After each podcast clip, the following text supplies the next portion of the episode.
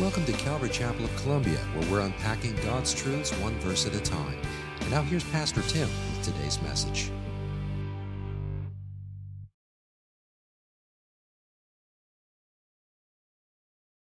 If you have a Bible, we're going to be in Revelation chapter 14 this morning.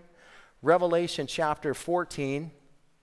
Back in our verse by verse study through the book of Revelation, and we're going to finish chapter 14. We were we, we, we've been a, taking an incredible hiatus from chapter 14 after you know the first we had two two sermons in the first two uh, sections of chapter 14 now we'll fi- we'll sum it up in chapter 14 verses 14 through 20 so stand with me once you're there. We're going to read our text. Revelation chapter 14 verse 14 then i looked and behold a white cloud and seated on the cloud, one like a son of man, with a gold crown on his head and a sharp sickle in his hand. And another angel came out from the temple, calling with a loud voice to him who sat on the cloud Put in your sickle and reap, for the hour to reap is come, for the harvest of the earth is fully ripe. So he who sat on the cloud swung his sickle across the earth, and the earth was reaped. Then another angel came out of the temple in heaven and he too had a sharp sickle. And another angel came out from the altar, the angel who has authority over the fire, and he called with a loud voice to the one who had the sharp sickle Put in your sickle and gather the clusters from the vine of the earth, for its grapes are ripe. So the angel swung his sickle across the earth and gathered the grape harvest of the earth and threw it into the great winepress of the wrath of God. And the winepress was trodden outside of the city, and the blood flowed from the winepress as high as the horse's bridle for 1,600 stadia. Father, we ask you now, Lord, that you would come and speak to our hearts. We thank you for your word and for what you desire to speak to us today about. So we, we just humble ourselves before you. We pray you remove any preconceived ideas in our hearts, Lord, and that we would allow your spirit to speak and just speak to us so we, we thank you for what you're going to do through your word now. In Jesus' name, amen. You can be seated. So we're going to play a, a, a, quick game of name that tune. You guys down with that? So name that tune. I'm going to I'm to say some lyrics to a, a famous song, and I want you to see if you know what this song is. And it goes like, and if you were here first service, you can't answer. Right? So it, it goes like this. He's trampling out the vintage where the grapes of wrath are stored. He hath loosed the faithful lightning of his terrible swift sword. Anybody know what that is? What song that is? Yeah, what song is that? It's not Glory, Glory, Hallelujah. What song is it? Hey, all right. Battle Hymn of the Republic, exactly. But that, that, is a, that is the chorus Glory, Glory, Hallelujah, right? So, Battle Hymn of the Republic. It was written by Julia Ward Howe in 1862. And it really, the, the idea of it comes from Revelation chapter 14, verses 14 through 20.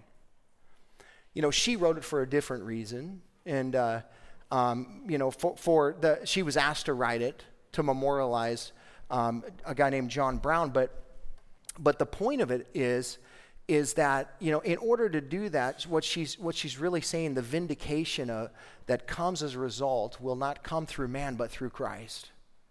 You know when we think about you know the lord maybe we've had somebody that in our life that something happened to and they end up dying and we want vindicate we want vengeance you know we want the lord. But ultimately it doesn't matter what happens on the horizontal because it's not true vengeance right?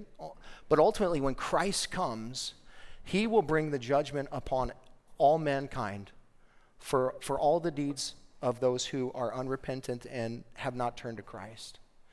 And, and that is the idea. I mean, listen to the words of this song. You heard a few of them, but listen. Mine eyes have seen the glory of the coming of the Lord. Starting out right away, it's about the coming of the Lord. He's trampling out the vintage of the grapes of wrath that are stored. He has loosed the faithful lightning of his terrible swift sword. His truth is marching on. Of course, the chorus of that through each one of those stanzas is glory, glory, hallelujah, glory, glory, hallelujah, glory, glory, hallelujah, his truth is marching on. I have seen him in the watchfires of a hundred circling camps. They have builded him an altar in evening dews and damps. I can read his righteous sentence by the dim and flaring lamps. His day is marching on. I have read a fiery gospel written, burnished rows of steel. As ye deal with my contemners, so with you my grace shall deal. Let the hero born of woman crush the serpent with his heel, since God is marching on. He has sounded forth the trumpet that shall never call retreat. He is sifting out the hearts of men before his judgment seat. Oh, be swift, my soul, to answer, be jubilant, my feet. Our God is marching on. In the beauty of the lilies, Christ was born across the sea with a glor- glory in his bosom that transfigures you and me. As he died to make men holy, let us die to make men free while God is marching on. And then glory, glory, hallelujah. The depth of the verses of this song are amazing. 100% biblical when you think about the picture of, of Jesus Christ and what will happen when he comes back to this earth. He's coming with vengeance, he's coming with judgment, he's coming to set the world straight. And that's what the picture of this word is. You know, and it's not a popular thought in our culture today. I don't want to focus on the Jesus the angry or Jesus the vengeful or Jesus the judge. People would rather focus on Sermon on the Mount Jesus or the forgiving adulterous woman Jesus while ignoring the turn the tables of the temple Jesus or even the wrathful Jesus presented here in the book of Revelation. Miss Howe had in mind when she was writing these words the coming of the Lord Jesus Christ and what he would do when he comes. You know, the Bible tells us that there would be two appearances if Jesus would come twice. The first time that he would come, he would come to deal with sin. He would come to be the sacrifice for you and I. He would become the Lamb of God who takes away the sins of the world. That's the first coming of Jesus.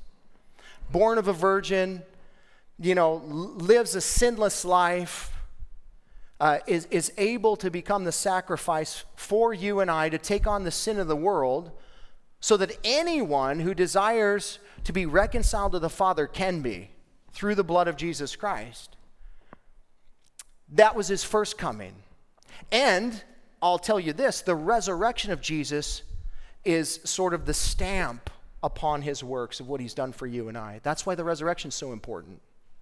Because it tells you and I that he was his sacrifice is sufficient, that his blood is enough to cover you and I. When he ascended into, you know, in the clouds, as the disciples, the apostles and the disciples watched him go up, they were expecting to come back. And in fact, all the prophecies in the Old Testament spoke about uh, Jesus coming back with a sword in judgment.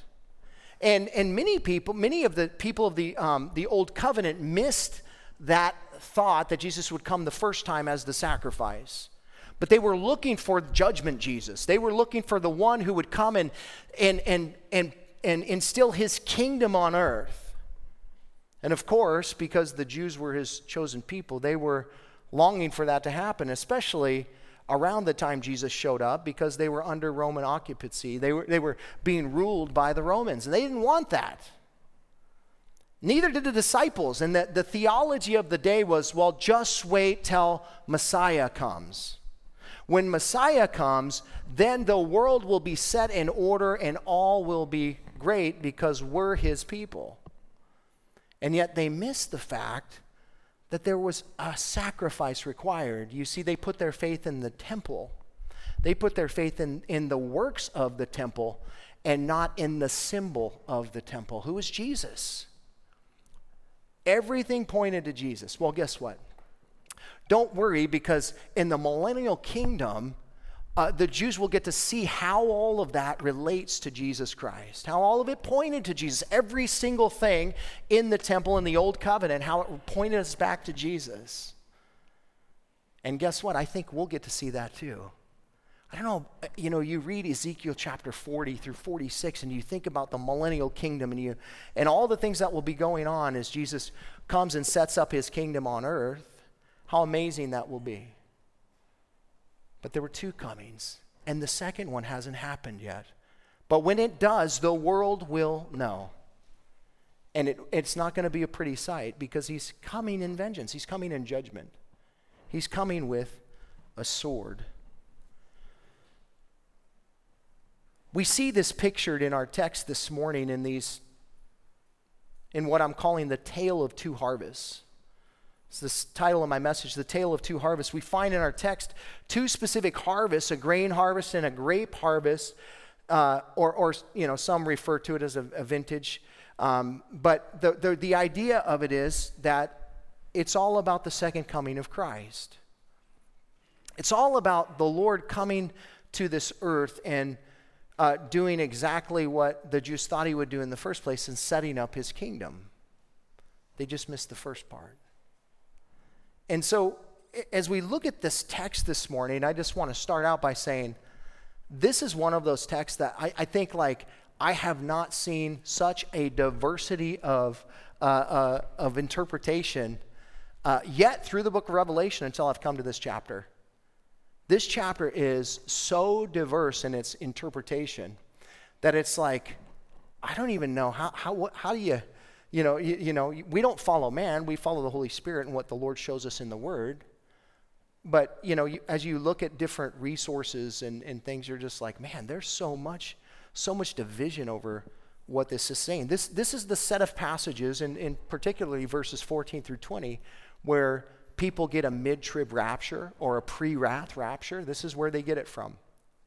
And, uh, you know, so, so as I'm coming to this passage and I'm thinking like there's great diversity, I, I like to quote the great, the great and late Gomer Pyle here that, you know, surprise, surprise, surprise that there's diversity in the interpretations of uh, this passage, but it is true. So that no, that I say that because I know that there's probably going to be different people that believe different things in this room, and that's okay. It's fine. But but here's the thing: is you know when you come to to a, a passage like this that is not super clear. And if it was super clear, there wouldn't be as a, a ton of diver, uh, you know, diversity in interpretation. As a pastor, I think I, I rely on the Holy Spirit and I say, Lord, I got to teach it the way that you show me it. And that's what I'm going to do. I'm going to teach it the way that the Lord has showed it to me. And, um, you know, I think, I think the thing that we, we can lose when we start to make it all about the interpretation is the main point. And the main point in this section, and the main point of all of this going on right now, is Jesus is coming to judge the world. That is the main point. You know, all the, in, all the particulars relating to all of that is what we divide over. It's not even the main point. The main point is so clear that everybody gets the main point, but it's all the details of the main point. You know, is the rapture going to happen here or there or whatever? I'm not saying it doesn't matter, but what I'm saying is we should never divide over that kind of stuff. So if you take this as a, a mid trib rapture, I don't see it that way. I see pre trib rapture. That's, that's the way I see it. And as I'm teaching through this, it's, it's so clear to me, but it might not be to you. So you go before the Lord and say, Lord, we know Pastor Tim's wrong.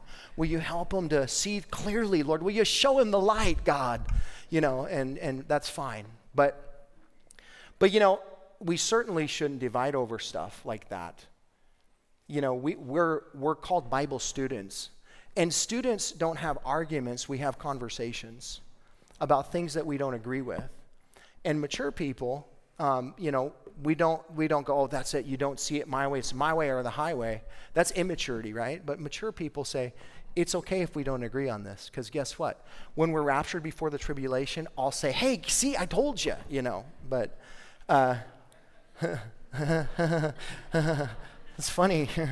but uh, regardless, I just wanted to say that the way I, kind of the way I see this is there, there, some people take this as there's a, the ingathering of believers in the first section of verses 14 through 16, and then 17 through 20 are talking about the ingathering of unbelievers unto judgment. I don't think so.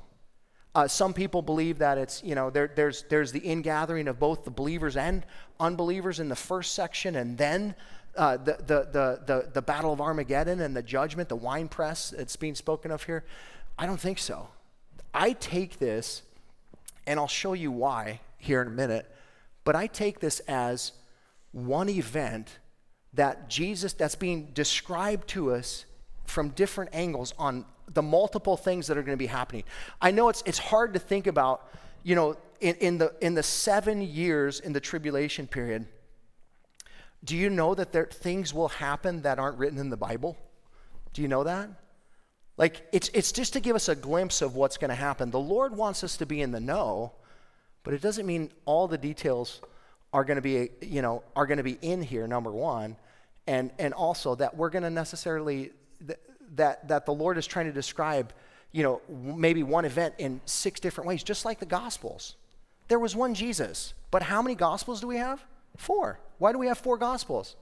Because they're different perspectives of the same person. It's to help us understand who Jesus is. So I take this as one event um, uh, and, and different details about the one event. The one event is the second coming of Jesus Christ. What happens at the second coming of Jesus Christ?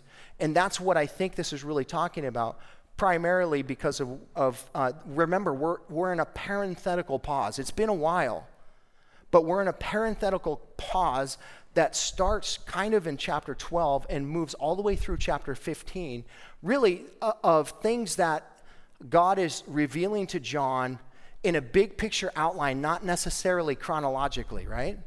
And there's multiple of these little pauses that happen through the book of Revelation. So um, I say all that to say we're, we're lo- I'm looking at this as one event and really re- revolving around the second coming of Christ. So both of the harvests that we find are divided exactly the same.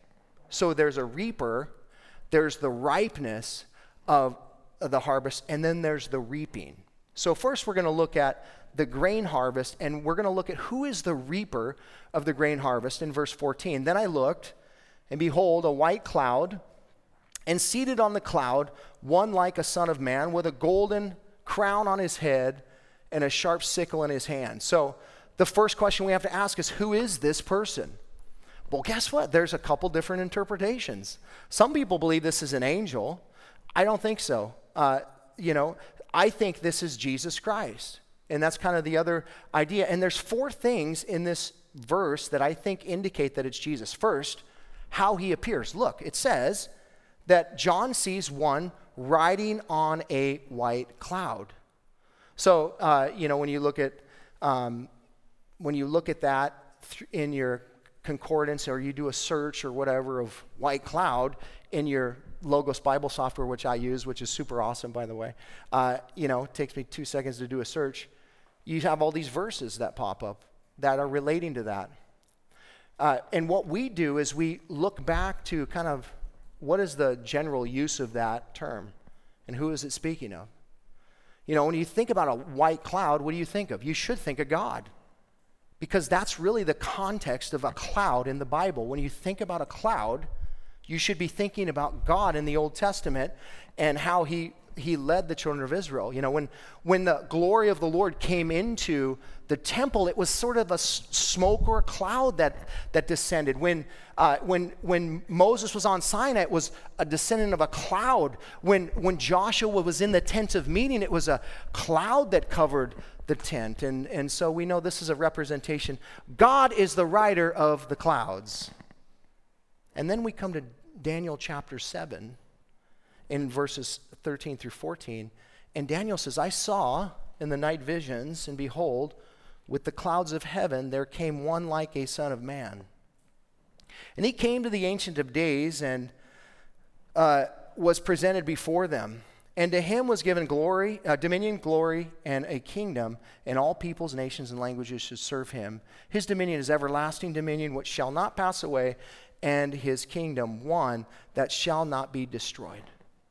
What John is seeing is the exact same picture that Daniel saw, and it's speaking about Jesus Christ coming, listen, to establish his kingdom.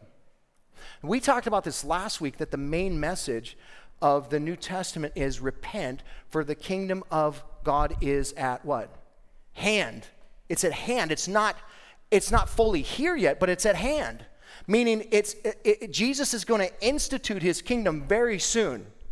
He already has come to do the work to institute the kingdom. He came to be the victor to win the, the kingdom back, but now when he comes back, that's when the kingdom will come. Remember, his disciples asked these questions.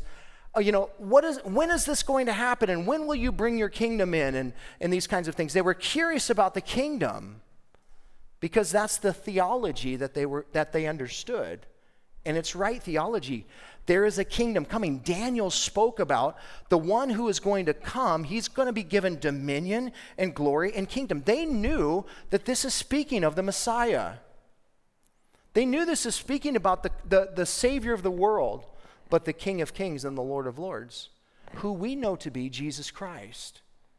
And, and so John is seeing uh, an appearance of the same thing that Daniel saw a rider on the cloud, number one. But number two, listen to what John calls him. John says that the rider on the cloud, who is seated, seated on the cloud, is one like a son of man. Now, that's the exact same description that Daniel saw. Daniel also called him a son of man. You know, the phrase son of man, if you, if you look at that in the Bible, it can only be used in two ways. Number one, it can reference a human being as sons of man. You know, in the Old Testament, they, they talk about it, it's referring to human beings at times where, where a son of man is being spoken of. I think in Ezekiel uh, is called a son of man or whatever. It's talking about a human being right?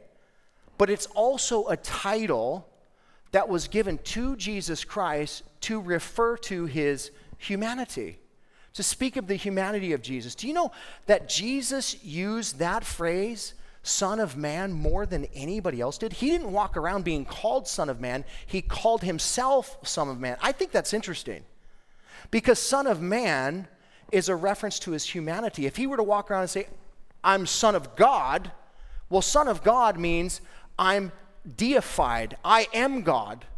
But Jesus didn't walk around like that. He, he, he is the Son of God, don't, don't get me wrong. But he often referred to himself as Son of Man. Don't you think that's interesting? I mean, because of what Paul gives us clarity and understanding of what Jesus did when he came to this earth.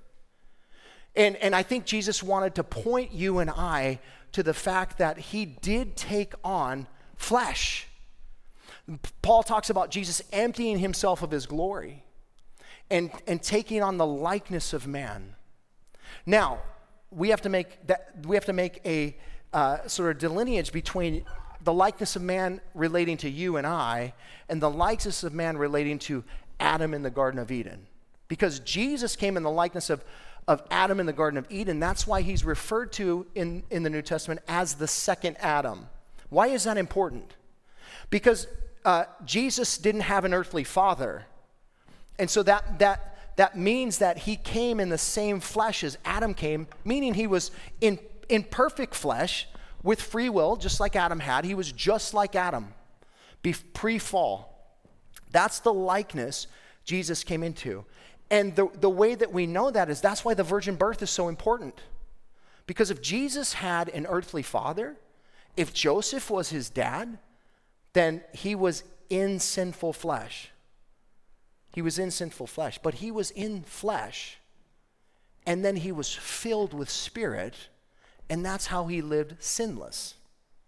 He took on the same nature and character as Adam, but he walked in that character and nature flawlessly, sinlessly. He was tempted just like Adam was tempted, but he sinned not. In every situation, Jesus fulfilled that. Very important. He uses that term, Son of Man, to point us back. I think it's a, re- we, we should be mindful of the fact that Jesus came in the flesh. He was a human being. Yes, he was God at the same time, but he was a human being. And he limited himself to the power of the Holy Spirit. So, and he walked in a sinless manner. And I think that says to you and I, hey, maybe I'm being a little too soft on myself. Maybe I'm saying, like, oh, it's the sinful flesh. Listen, you have the Spirit of God in you. We talked about last week, you know, that means that, yeah, you're going to mess up. That's not, that's not the point. It's not, I'm not t- talking about sinless perfection, but I'm talking about not, uh, not also being so, so flippant about walking in holiness that you blame it on the flesh all the time. Because you have the Spirit of God. If you're a believer, you have the Spirit of God in you, and you have God's nature inside of you. So you should desire to do the right things. You know, and, and when you don't, when you fail, you repent and you ask the Lord to reconcile yourself. So I think Jesus is saying a lot in the way that he says that term. It's a title. It's meant to refer us to Jesus. It's, by the way, never used in the Bible as a reference to an angel. So I don't see this being an angel. Um, and and, and not, not only that, but, but look at also, uh, we have the appearing of, of, of this one who's riding on the clouds. We have the title of the one, what he's called, Son of Man. But also look what he's wearing. He's wearing a, a golden crown on his head. This is also interesting. The crown that, that is, is being spoken of here is not the diadem crown that a king would wear. You know, we think like, oh, this is if this is Jesus, then it should be the diadem crown right? Why? Because he's the King of Kings, right? So he should be wearing the diadem crown. He does wear the diadem crown.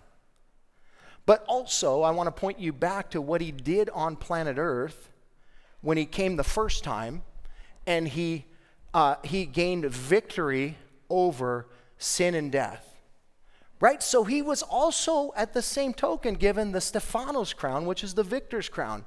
Uh, Jesus is not only the King of Kings, but he is also the champion of the universe. He's the victor of all. So therefore, it's not wrong for Jesus to be coming back in the victor's crown. It would make sense as he comes back to set up his kingdom then that he's wearing the victor's crown, saying, I have rightful ownership to this earth because I paid with paid for it with my blood, as he would, in my mind, show the wounds of his hands and his side, referencing back to how he gained victory over sin and death. Jesus wore a crown of thorns so that he could wear the victor's crown, folks. He was crowned always, and he wears a bunch of different crowns the diadem for sure. He is the King of Kings, but he's also the victor overall. Number four, we also know by what he's holding that this is Jesus. It says that this, this one has a sharp sickle in his hand. The sickle was a tool used for harvesting. You know what it is. It's that long broom, long handled thing that has a handle coming off to the side and a, a big, you know, metal blade at the end of it that's curved and you would use it to just sweep across. You know how you mow your lawns, you know, back in the old days. You guys probably should do that again and, and just bring back the sickle to mow your lawns, you know, and, and put your kids on it and see how that goes. But um, they probably end up chopping their leg off or something. Don't do that. But, but, but the point of it is it's a tool that's used to cut down. It's a tool that's used to cut down. It's used for harvesting. And what we see here is that uh, Jesus is possessing this, this sickle in his hand. Why? Because he's the judge of the world. He has been given, uh, you know, Peter calls Jesus the one who has been appointed by God as judge of the living and the dead. Jesus Christ, again, is, is God, so he has multiple, um, you know, different attributes and things like that. But he's not just the Savior of the world, but he's the judge of all mankind at the very same time. Savior of the world, but judge of all mankind. And really, the focus of this, this passage is judgment.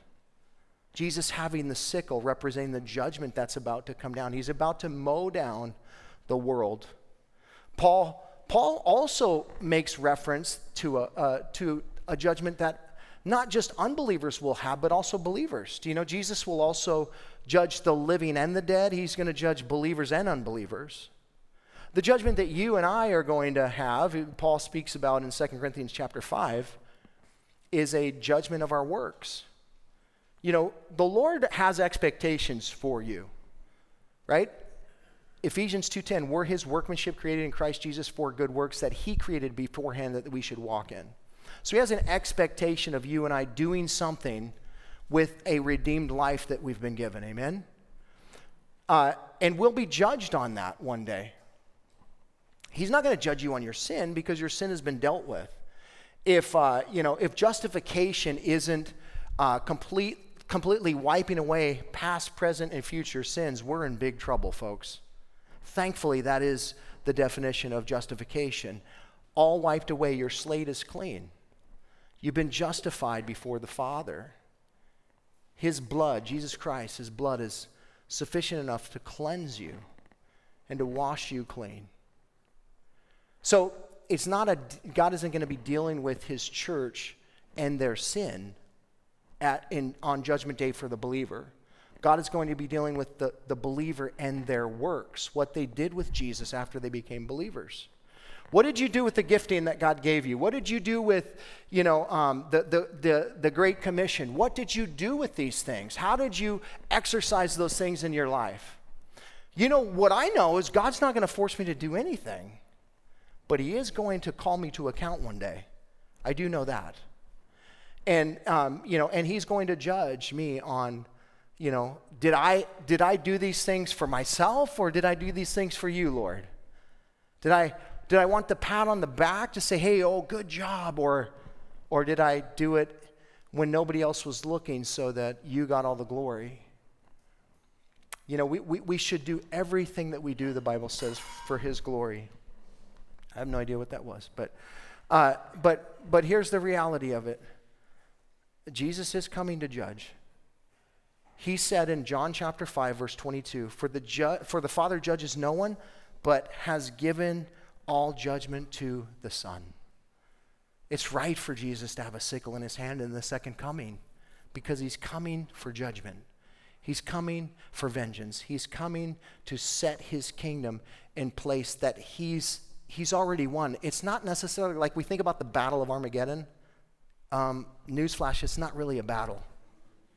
It's really just Jesus taking over with a word. He's going to slay people down. The, the idea of him, of the sword coming out of his mouth as he just speaks and it happens. Like he doesn't need an army with him. He just does it himself. He takes care of all of it. He doesn't need anybody's help. It'll be that fast.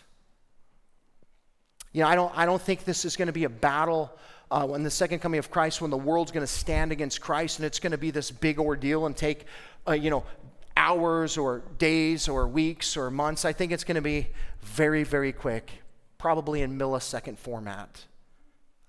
No one can stand against Christ in all of his glory when he comes with the victor's crown on his head and the sickle in his hand.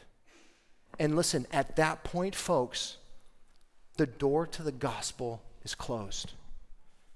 If you've waited that long to give your life to Christ, it's too late. You see Jesus, it's too late. We are called to come by grace through faith.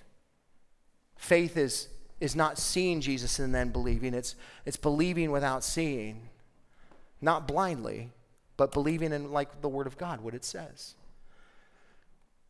That day's coming. Jesus is, is the reaper of this passage. Number two, let's look at the ripeness. Verse 15 And another angel came out of the temple, calling with a loud voice to him who sat on the cloud, Put in the sickle and reap, for the hour to reap is come, for the harvest of the earth is fully ripe. Now, this is where people have a problem because the, the, the term another angel here is commanding Jesus to do something. If the rider of the cloud is Jesus, then this angel is now telling uh, Jesus what to do. Hey, Jesus, put the sickle in, in and reap, reap, for the hours come to reap, and all this stuff. Um, the, the instruction is, is not the focus point of this situation. The, the, the actual, where he's coming from, should be the focal point because that tells you in what way that he's coming. This says that this angel came out of the temple in heaven. Well, who's, who's in the temple of heaven? The Father. This, this, this angel is not coming on his own behalf speaking to Jesus. This angel is coming on behalf of the Father speaking to the Son. Remember, Jesus said, No one knows the day or the hour and when the Son of Man will appear, right? No one knows that. Jesus doesn't know that. He even said that. The, the timing relating to all of this is all instituted by the Father. It's all instituted by the Father. And, and you know, when the Father says the hour has come, then the Father's, uh, the Father's uh, you know, telling Jesus, it's time to go get your kingdom. It's time to institute your kingdom on earth. That's what he's saying. And so there's a timing involved in it. And, you know, it's going to be like a thief in the night, man. People aren't going to be expecting it. As the days of Noah were, will be the days of the coming of the Lord. What does that mean? That means people are totally indifferent regarding their sin. That, were, that was the days of Noah, where basically people were totally indifferent of their sin. And Noah preached uh, repentance and he preached to the people for how long? 120 years before judgment came, right? Uh, we've been here for 2,000 years preaching judgment's coming. Jesus is coming back soon. Granted, the church has lost its way a few times, but, but the message has always been there. The judgment is coming, the second coming of Christ. It's coming, it's coming, it's coming. It's a warning. And at some point, the hour will come. And when the hour comes, nobody's stopping that when the hour comes, uh, it will come when the earth is fully ripe. How many of you guys think the earth is fully ripe? Like, fully ripe, the idea is not just ripe, but overripe. It's dried and withered. Or, or, or the idea can be that it's like literally rotting off, uh, you know, the vine. Like, the, like it's so overripe that it's, it's rotting. You guys like bananas? We're not talking like a green banana, which is too hard to eat, right? And it's too bitter. But we're also not talking a, uh, we're not talking a, perfectly ripe one that's yellow and it doesn't have any brown spots on it or anything like that. But it's and it's good and it's sweet and soft, but not too soft. Because you know when it gets to the brown stage, that's just disgusting. Like who wants a brown banana, right? People who like banana bread. Come on. That's that's what we use banana bread for. You know, the judgment of the banana is banana bread. So. Uh, the, the, the, the idea that it's fully right means the world is overdue for judgment. Do you think the world is overdue for judgment? I mean, considering we, we kill an estimated 20, 125,000 children a day, aborting them, um, that's probably enough. But, but just in case you were wondering, you know, what about the 27 million people who are subject to human trafficking? Worldwide, or the 2,000 children a day that are forced into prostitution, you know, or, or, the 2 million children under the age of 18 that are being prostituted worldwide, 300,000 in our own nation. The wickedness that is occurring in our culture right now. I mean, Billy Graham called this a long time ago. He said, if God doesn't, and again, it's, he's a man, but he said, if God uh, doesn't uh, come soon, he's going to have to apologize for Sodom and Gomorrah, for, for where we're at as a nation and the wickedness that's happening. But we're, t- we're talking worldwide stuff here. Like these things are happening worldwide. The wickedness that's prevailing in our world today. The world is overripe. The Father's the determiner of what that looks like, but it's ready. And when, when Jesus comes, it's going to be too late for anybody to turn to him. So we have the, the reaper, uh, we have the ripeness, now the reaping. Verse 16 So he who sat on the cloud swung the sickle across the earth, and the earth was reaped. This is a picture of Jesus coming to strike down the, the earth. And, and honestly, I think this points us to Matthew chapter 13. You can look it up later. Verses 24 through 30, the parable there where Jesus gives, uh, um, talks about the, um, about the, the weeds and the, the tares, about you know, a farmer who planted with, with some, some weed and then his enemy came and sowed tares within his field. And so when they grew up, you know, the darnel plant, which is a weed, actually looks just like wheat to a point. until it, it, it, reaches, when it's over harvested, it actually becomes like a weed, and you can see the difference. And Jesus says in that parable, uh, verse 29, but he said no less in, in he said, gather the weeds first and bind them into bundles to be burned, but then gather the wheat into my barn. And the idea is that there are tares in the world, and uh, the harvesting will happen by Jesus there. The harvesting that's going to happen is a judgment harvest because where are they being put? They're being put in bundles and burned. That's what it's talking about here in that, in that passage. The ingathering, I think, of what, what is being spoken of here is an ingathering of the tares, which is exactly that parable. Um, some people believe that this is a harvest of believers, eh, you know, first, and then unbelievers, but that's not what that parable says. That parable says, gather the weeds first, then bind them and burn them. It doesn't say gather the believers first, gather the weeds first. So, you know, pre trib rapture, we think that this isn't speaking about the rapture. This would be speaking at the second coming of Christ. Would there be an ingathering of believers? Again, this is where people get a, a mid trib or a pre wrath um, rapture view, which I don't think is, is what it's saying. I think the focus here is judgment that comes down upon those who are not of the Lord. And that's the parable of Matthew 13. And I'll, and I'll show you why at the end here. But so Christ then reaps the world. Now we move into the second harvest here, the grape harvest, the reaper. Verse 17 Then another angel came out of the temple in heaven, and he too had a sharp sickle. Notice the reaper here is not Jesus, but another angel. He's, he's, he's an actual angelic being that's an instrument of judgment coming out of the temple in heaven from the Father with a sharp sickle, which again represents judgment. Some suggest that there are two harvests happening here in this result at different times. Again, I told you earlier, I think this is the same event describing, uh, described differently. Um, here we have the angel coming out of the temple with uh, the, the sharp sickle. The, the reaper there is an actual angelic being. Verse 18, here's the ripeness. And another angel came out of the altar the angel who had authority over the fire, and he called with a loud voice to the one who had the sharp sickle Put in your sickle and gather the clusters of the wine of the earth, for its grapes are ripened. So, so here we have the, the reaper being an angel who has a sickle, and then another angel coming out from the altar now, and he has authority over fire. What is fire? Remember, we talked about this before when we mentioned it. Uh, we came to the altar, the brazen altar in Revelation chapter 6 and Revelation chapter 8, and we talked about the fire as representative of judgment. It was what burned the sacrifices in the Old Testament. Um, the, fire being a picture of judgment. Oftentimes, um, people incorrectly talk about being baptized with fire as if it's the Holy Spirit. That is not what that means.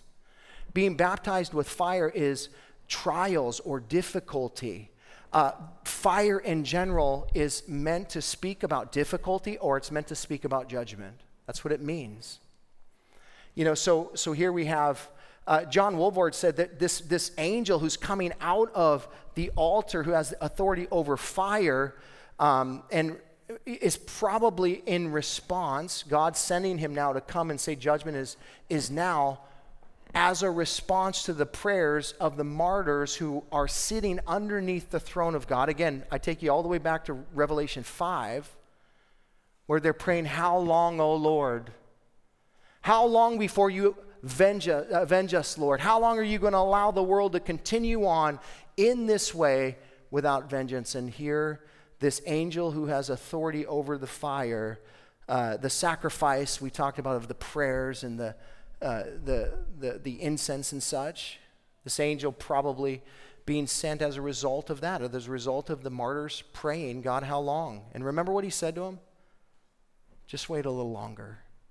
Just wait a little longer. God is, God is so patient that he's waiting for the world to be overripe. Overripe. He, he longs that no one would perish, but all would come to repentance. And, and now judgment is due.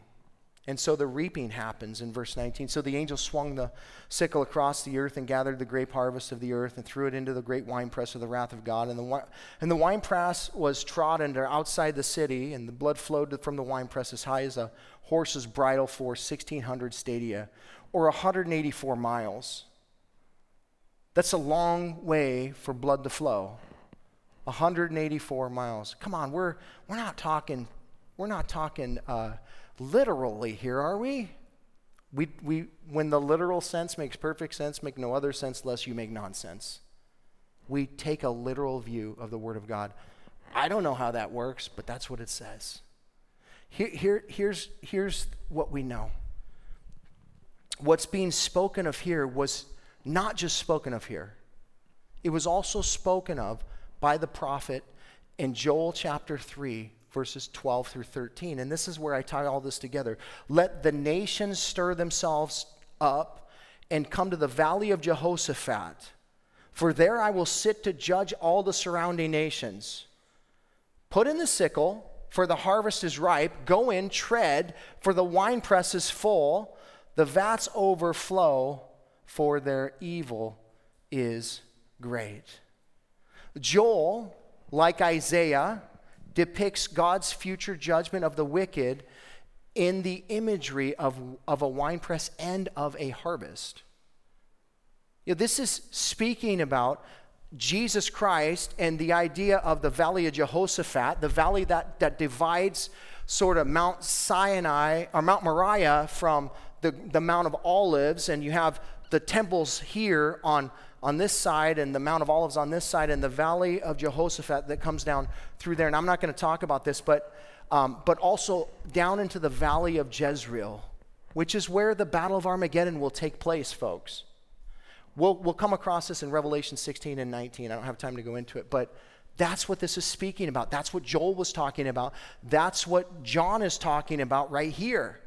And he says it's all about the second coming of Christ. When Jesus comes back, uh, he's going to slay, the, the world will actually be coming against itself. The Antichrist will be fighting against other kings that are reigning in this world, and they will see Jesus come and they will all turn and try and fight him. That doesn't work out very well. Uh, the result is they're like grapes in a wine press they're squashed and squeezed to the point that it says that blood flowed from the winepress as high as a horse's bridle.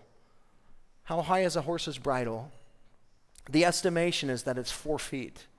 Four feet. Some say, well, it's because it's splashing up. I don't know. But what I know is blood will flow from the winepress as high as the horse's bridle. That's what it says for 184 miles, folks. The fury and the wrath of God that is coming upon this earth is like nothing anyone has ever seen. And he's not doing it because he wants to, because he, oh, I'm going to make these people pay. That's not why he's doing it. He's doing it because he has to. There's no other choice for the Lord. He's a loving and kind and gracious God, but he's also a judge and righteous and holy. And that's what makes God God. You and I are one or the other. We're incredibly compassionate and kind, but we're horrible at keeping people accountable. Or we're, we're really stringent when it comes to keeping people accountable, but we're not compassionate and kind at all. But God is the perfect of all of these things combined together, and He will execute judgment upon those who reject the, the offer that he's given through his son Jesus Christ. And that's what this is speaking about. Judgment is coming. There, there's coming a time when, and I think very, very soon, when the Father will say, The door is shut, the hour has come. Here comes Jesus to set up his kingdom. And so, what we have to, what we have to do with that information is, you know, for some of us here today, we're believers and we're like, man, I'm so glad that Jesus took the wrath that belonged to me. He drank the cup of wrath on the cross for you so that you don't have to experience that wrath. But, and so we're here today and we're kind of like, well, man, I'm so glad I don't have to go, go through that. Other of us aren't sure where we sit with the Lord. We're not sure. We're not confident. We don't have assurance that, you know, we're going, that we're not going to um, experience this. And that's because we're not sure about our relationship with God. You know, God wants you to know this morning that you can have total security in Him, in Jesus. And some of us, it's just a mental thing that we have to get over. But for some of us, it's because it's a conviction of the Holy Spirit because we're not genuinely saved. And what makes a Christian a Christian? How do you know if you're a Christian? How do you know if Christ has come in your life? You change. Again, I point you back to 2 Corinthians 5:17. If anybody's in Christ, he's a new creation. Your old person is not totally gone, but you're new. And you're not falling, you're not you're not that old person. There's not just the same, I just prayed a prayer and I stayed exactly the same. God wants you to examine your heart. That's what Paul said. Examine your heart to make sure you're what? In the faith. Why? That goes to show you that it's possible to fool yourself. It goes to show you that it's possible for you to think that you have something that you don't. And, you know, I'm not here to talk you out of your salvation. What I'm here to talk to you, to challenge you in your salvation. I'm here to say, are you, are you genuinely saved? God wants you to be, man. Do you know that God did not create hell for you and I? He created hell for the devil and his angels. James says that. So that means that if you're in hell, you're trespassing because you don't belong there. You're not supposed to be there. But God will let you go there if you reject His way. And His way is through Jesus Christ. So as we close today, man, I just want to encourage you to examine your hearts, you know, to see if you're in the faith. We come across these passages and speaking of judgment and, and all of that, and, and yet we God is so patient and kind that He hasn't He hasn't allowed this to happen yet. If God would have would have come, you know, 30 or 40 years ago, some of us would be in hell right now because we didn't come to Christ until later. And so, you know, be compassionate, be praying for people, take the gospel seriously, take it into the world. It's the most powerful message. Listen, it changes people's lives. Amen. Will you pray with me? Father, we thank you for your word and uh, for this opportunity to gather here today. Lord, we thank you for just this, the, the picture in Revelation chapter 14 and the last few verses here, Lord, that speak about the coming judgment. And Lord, what a gracious God you are to warn us over and over and over again of the ramifications of not uh, coming to faith and knowledge in your Lord Jesus Christ. We pray, Lord, for anyone here this morning that doesn't have that confidence in, in Christ to know that they, uh, they've truly put their hearts and, and souls and really given Him all. We pray, Lord, even now that um, you, would, you would call them to yourself. Salvation is, is, is a result of God, you drawing us. And so we pray for anyone here this morning that, that doesn't have that right relationship with you, that they come to the grace and the knowledge of Jesus Christ by simply acknowledging that they're a sinner, Lord, that they've missed the mark, that they don't live the way that you've called them to live, but that you sent a Savior, Jesus, and that He died on a cross and rose again from the dead for us so that we can be safe, so we can be reconciled to the Father. Lord, we pray just for genuine repentance in this place this morning, for um, that you would cause the hearts to turn to you, turn away from sin. Again, turn to turn to return to you. It's a decision. We ask for your Spirit to flood this place in these last few minutes, Lord. And we thank you for all that you do in Jesus' name. Amen. Will you stand with us? Thanks for listening. You can hear more of Pastor Tim's studies through the Word of God on our website, www.calvaryofcolumbia.org. Thanks again for listening, and we hope you'll join us again as we continue to study God's Word.